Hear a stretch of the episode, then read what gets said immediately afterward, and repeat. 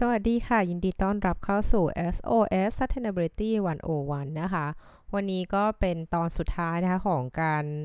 รีวิวจริงๆแล้วน่าจะไม่ใช่รีวิวเนาะน่าจะเป็นการเล่าเรื่องหนังสือนะของ Bill Gates นะคะ เกี่ยวกับ climate disaster นะคะ วันนี้ก็เป็นตอนของบทที่ 11 นะคะ ตอนที่2ค่ะที่เราได้เล่าให้ฟังไปเมื่อวานนี้นะคะ ในเรื่องของการแผนในการที่จะทำอย่างไรให้เราได้เหมือน emission เนี่ยให้กลายเป็นศูนย์นะคะคือ a plan for getting to zero นะคะในเมื่อวานเนี่ยก็เล่าไปบางส่วนแล้วเนาะว่ามีอะไรบ้าง ส่วนวันนี้เนี่ยจะมาเล่าตอนสุดท้ายค่ะพูดถึงเรื่องว่าหลังจากที่ถ้าหากว่าในการวางแผนเนี่ยภาครัฐเนี่ยต้องทำอะไรบ้างเนาะก็คือจริงแล้วมันก็มีทั้งหนึ่งคือการเรียกว่าให้มองนวัตกรรมที่จำเป็นในการแก้ปัญหาโลกร้อนเนี่ยในหลักการของอุปสงค์และอุปทานเนาะเสร็จแล้วพอวางตรงนั้นได้แล้วเนี่ยเราก็พยายามจะขยาย เรียกว่าปริมาณของอุปทานที่จำเป็นต่อการแก้ปัญหาโลกร้อนนะคะนั่นคือหมายความว่า supply ของนวัตกรรมเนี่ยมันต้องมีมากขึ้นเรื่อยๆนะคะโดยตรงเนี้ยก็เป็นหน้าที่ของรัฐบาลที่เข้ามาช่วยแน่นอนนะคะในเรื่องของการพูดถึงเรื่องเงินทุน แล้วก็ตัวบทนโยบายต่างๆนะคะ ส่วนนี้เนี่ยจะโฟกัสนะคะจะพูดถึงตอนที่พูดถึงเรื่องการ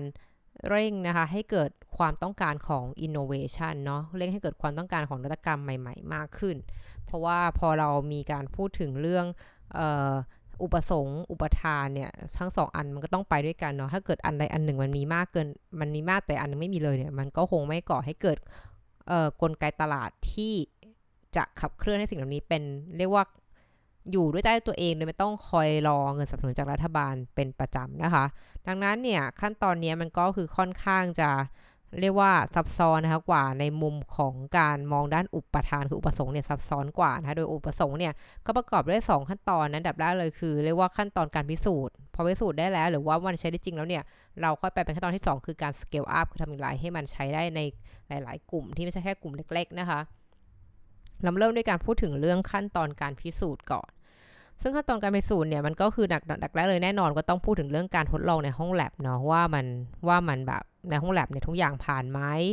เรียกว่าไม่ไม่มีอันตรายที่มันควรจะเกิดไม่มีความเรียกว่าความผิดพลาดได้นะคะ ตรงนี้ก็คือเทสในห้องแลบก่อน หลังจากนั้นเราก็นำไปทดลองในตลาดนะคะ ซึ่งตอนนี้ค่ะอย่างที่เล่าไปในหลายบทก่อนนี่คือว่าไอเดียต่างๆเนี่ยที่อยู่ในขั้นตอนของการพิสูจน์เนี่ย หรือการทดลองมาใช้ได้จริงไหมเนี่ย มันก็ได้แก่พวกเอิมเรียกว่าซีเมนต์คาร์บอนต่ำนะคะเอิมเอิมพลังงานนิวเคลียร์แบบนิวเคลียร์ฟิชชันนะคะที่แบบเป็น gen ใหม่นะคะ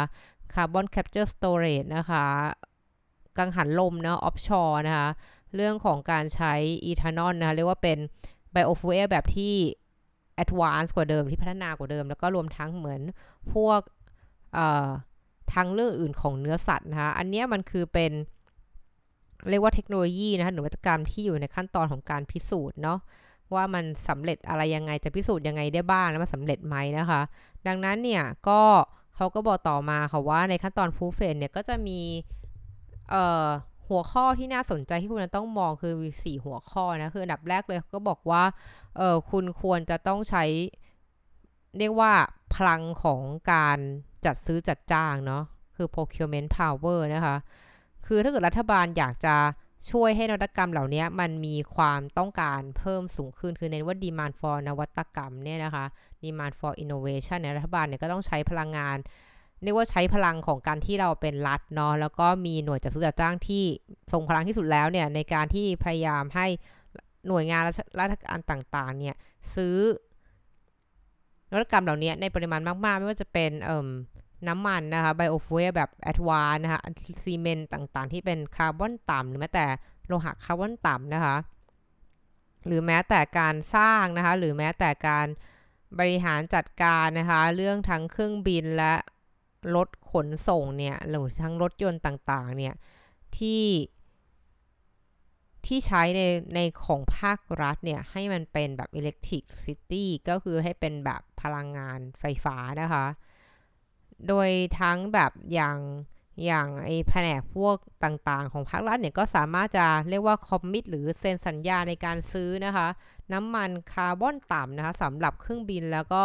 เรือของตัวเองนะคะ อาจจะเป็นในกลุ่มของฝั่งกองทัพเนาะก็ทำได้นะคะ แล้วก็ทั้ง รัฐบาลนะคะเทศบาลเรียกว่าองค์กรท้องถิ่นเนี่ยก็ควรจะใช้เหมือนซีเมนต์คาร์บอนต่ำนะคะรวมทั้งโลหะที่เป็นคาร์บอนต่ำด้วยนะคะในการในการก่อสร้างของตัวเองนะคะเวลาจัดซื้อจัดจ้างหาซัพพลายเออร์ก็ให้กลุ่มเนี้ยเป็นกลุ่มที่ได้คะแนนสูงๆนะคะเพราะว่ามีการทำโปรสินค้าที่มันลดโลกร้อนนะคะแล้วก็พวกอุปอุปอุปโภคบริโภคต่างๆโครงสร้างพื้นฐานเนี่ยก็ควรจะ ลงทุนนะในการในการเหมือนพวกแบตเตอรี่เก็บพลังงานได้นานๆนะคะ ซึ่งตรงนี้ค่ะ ซึ่งโมเดลแบบนี้ที่ภาครัฐใช้เนี่ย ก็คือเราเห็นได้จากการอินเทอร์เน็ตเนาะคืออินเทอร์เน็ตเนี่ยคือเป็นเป็นเป็นเป็นการสร้าง demand นะคะ ต่อนวัตกรรมเนี่ย ที่มาจากภาครัฐจริง ๆนะคะ เพราะว่าเนี่ยเรียกได้ว่ามันพอภาครัฐเนี่ย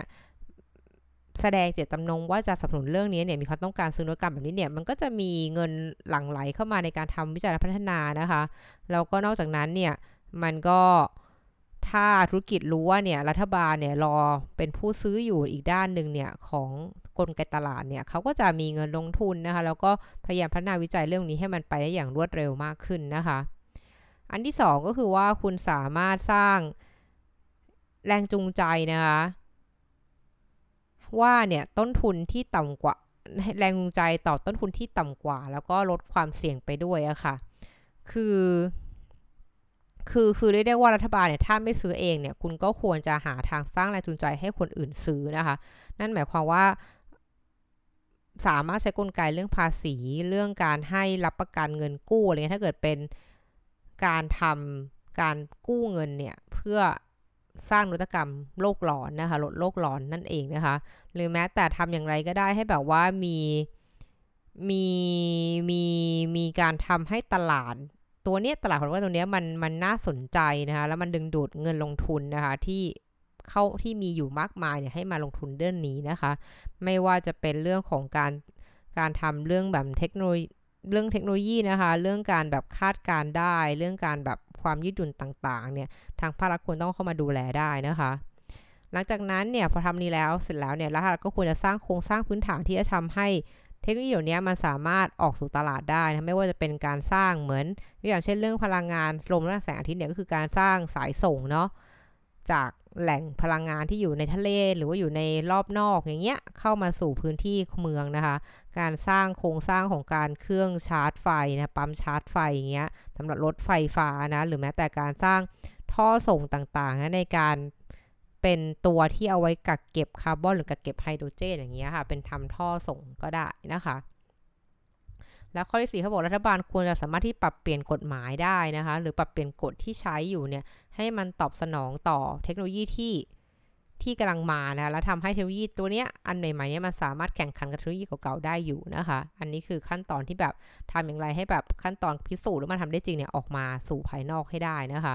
หลังจากนั้นเนี่ยก็เป็นขั้นตอนของการ scale up แล้วนะคะพออันนี้ออกมาสู่ตลาดแล้วสิ่งที่ต้องทำคือต้องขยายขนาด เรียกว่าทำให้มันเกิดขึ้นได้ทุกที่ไม่ใช่เฉพาะที่ประเทศที่ร่ำรวยเท่านั้นเนี่ยก็คือการมีอยู่ 5 ข้อนะเขาก็บอกว่าข้อแรกคือการแบบ ตั้งราคาลงในคาร์บอนเนาะเหมือนการทำคาร์บอนไพรซ์อะไรเงี้ยทำให้เกิดกลไกตลาดต่างๆ เช่นแบบคนเราควรต้องจ่ายเงินสำหรับต้นทุนจริง ๆ ที่คุณก่อให้เกิดขึ้นอะคือไม่ใช่แค่ต้นทุนของน้ำมันขุดเจาะแต่ต้นทุนของน้ำมันที่อาจจะก่อให้เกิดที่ไม่อาจอะคือมันก่อให้เกิดผลกระทบต่อสิ่งแวดล้อมเนี่ยคุณควรต้องจ่ายเงินแพงขึ้นนะคะ ข้อที่2นะคะเขาก็บอกว่าคุณควรจะต้องมีมาตรฐานสำหรับ ไฟฟ้าที่สะอาดว่าเป็นอย่างไรนะเพื่อทำให้เกิดเกิดการที่แบบใช้กันได้แพร่หลายมากขึ้นนะแล้วก็จูงใจคนใช้กันมาก ๆขึ้นนะคะ ต้องมีการทำเหมือน clean fuel standard นะคะคือมาตรฐานสำหรับน้ำมันที่สะอาดนะคะแล้วก็ข้อที่4บอกก็แน่นอน standard สำหรับ clean product นะคะว่ามันต้องมีอะไรบ้างนะคะที่บอกว่าจะเป็น clean product ได้นะคะแล้วก็มีนโยบายที่จำเป็นไหมนะในการขับเคลื่อนเหล่านี้ และข้อสุดท้ายก็บอกว่าเอา with the old คืออะไรที่มันเก่าแล้วก็ต้องพยายามผลักดันให้มันหายไปอย่างเช่น เทคโนโลยีเก่าๆที่มันก่อให้เกิดโลกร้อนเนี่ยถ้าเรามีอันใหม่แล้ว เราก็ต้องควรจะผลักนี่ออกไปให้ได้นะคะเหมือนตอนนี้อาจจะเป็นเรื่องพยายามจะแบบเอาน้ำมันฟอสซิลออกไป เอาพวกถ่านหินออกไปจากการผลิตพลังงานนั่นเองอะค่ะแล้วก็ก่อนตอนก่อน ตอนตอนจบของบทเนี่ยก็จะพูดถึงว่าใครที่ควรต้องเป็นคนทำอะไรก่อนนะคะเขาก็พูดถึงเรื่องรัฐบาลเนี่ยที่ต้องเข้ามาใส่ใจดูแลแต่รัฐบาลที่เป็นรัฐบาลส่วนกลางนี่จะเป็นโมเดลของสหรัฐอเมริกาเนาะ federal government เนี่ยต้องเข้ามาทำต้องเข้ามากำกับดูแลนโยบายอะไรเงี้ยภาพใหญ่ แล้วก็รัฐบาลในแต่ละรัฐแต่ละเทศบาลแต่ละเมืองต่างๆเนี่ยก็ต้องมีหน้าที่ในการนำสิ่งเหล่านี้ไปคัสตอมไมซ์ไปปรับทำให้เข้ากับประเทศเรียกว่า ท้องถิ่นของตัวเองนะคะคือเรียกว่าเป็นการกระจายอำนาจในการแก้ปัญหาเหล่านี้นะเพราะว่าแต่ละที่เนี่ยก็มีจุดแข็งจุดอ่อน แล้วก็มีความท้าทายที่ต่างกันดังนั้น แต่ละแต่คนที่อยู่ท้องถิ่นจะเห็นจะเห็น ตรงนี้ชัดกว่ารัฐบาลกลางก็ควรจะแยกกันไปทำงาน แต่ว่าทำให้แน่ใจว่ามันไปทิศทางเดียวกันนะคะ อันนี้ก็จะเป็นตอนตอนสุดท้ายนะคะของเจ้าหนังสือของบิลเกตส์นะคะ ซึ่งก็หวังว่าทุกท่านคงจะได้เหมือนเห็นภาพเพราะบิลเกตส์มองเรื่องนี้อย่างไรนะคะ ซึ่งก็ต้องย้ำอีกครั้งนะคะว่ามันว่าไม่ได้บอกว่า หนังสือของบิลเกตส์ที่พูดเนี่ยมันมันดีมันเป็นวิธีการที่ดีที่สุดเลยนะอะไรอย่างนี้ในการแก้ปัญหาโลกร้อนนะคะ แต่ไฟมองว่าหนังสือเล่มนี้ก็เป็นตัวที่เป็นสร้างแรงแรงกระเพื่อมนะให้คนสนใจเรื่อง climate change เนี่ยมากขึ้น เพราะว่าบิลเกตเนาะก็เป็นคนที่เป็นคนเป็นคนมีชื่อเสียงนะคะแล้วก็เรียกว่าความคิดของเขาเนี่ยก็ น่าฟังแล้วกัน ถ้าแล้วถ้าเกิดใครสนใจหรือใครมีดีๆเนี่ยเขาก็คงยินดีรับฟังนะคะแล้วก็ยินดีจะให้เงินทุน เพราะว่าเขาก็เสียเงินไปมากมายในหลายเทคโนโลยีเลยที่มันทำแล้วไม่สำเร็จนะคะ ก็ก็เรียกว่าพอดแคสต์ชุดนี้เนี่ยก็ตั้งใจจะอ่า ยังไงดีเรียกว่าเหมือนจะคล้ายๆ ก็ไม่ถึงขับขาดกับแปลหนังสือของบิลเกตเนาะแต่ก็เห็นว่ามีบางคนเนี่ยถามเหมือนกันว่าจะมีคนแปลหนังสือเล่มนี้เมื่อไหร่นะซึ่งก็ไม่รู้เหมือนกันว่าเมื่อไหร่ แต่ว่าเอาเป็นว่าไฟก็มาเล่าใจความหลักๆของหนังสือให้ฟังละกันนะคะ ถ้าใครสนใจก็ลองอ่านดูนะภาษาอังกฤษจริงๆแล้วเขาก็เขียนโดยใช้ภาษาที่ไม่ยากนะมันจะยากตรงที่ว่า เทคโนโลยีที่เขาพูดถึงเนี่ยบางอันมันเข้าใจยากอะ่ะคือเราฟังเราไม่เข้าใจมันเทคโนโลยีอะไรอะไรเงี้ยเราตามไม่ทันเพราะเราจะแบบไม่ใช่คนสายเทคโนโลยีก็ได้นะคะ แต่ว่าโดยรวมแล้วภาษาเนี่ยอ่านไม่ยากนะคะแล้วก็ไม่ได้ใช้แกรมมาอะไรที่ยากมากมายเลยก็อยากสมมติให้ลองลองเปิดเปิดอ่านดูนะคะสำหรับบทที่สนใจก็ได้ค่ะ สุดท้ายนี้นะคะ ก็จะขอทายอินนะคะ บอกให้ทุกท่านนะคะช่วยไปลงชื่อ สนับสนุนร่างพระราชบัญญัติอากาศสะอาดด้วยเด้อค่ะ แต่ก่อนที่จะลงชื่อนะคะฝ้ายก็อยากจะให้ทุกท่านลองทำความเข้าใจกับมันก่อนด้วยว่าคุณเห็นด้วยไหมนะคะ ที่จะสนับสนุนตรงนี้ก็ไม่อยากจะให้แบบแค่เซ็นชื่อไปงั้นๆ โดยที่ไม่เข้าใจว่าพรบพูดถึงอะไรนะคะ และนี่คือทั้งหมดของ SOS Sustainability วันวันประจำวันนี้ ขอบคุณติดตามนะคะ แล้วเจอกันใหม่วันพรุ่งนี้ สวัสดีค่ะ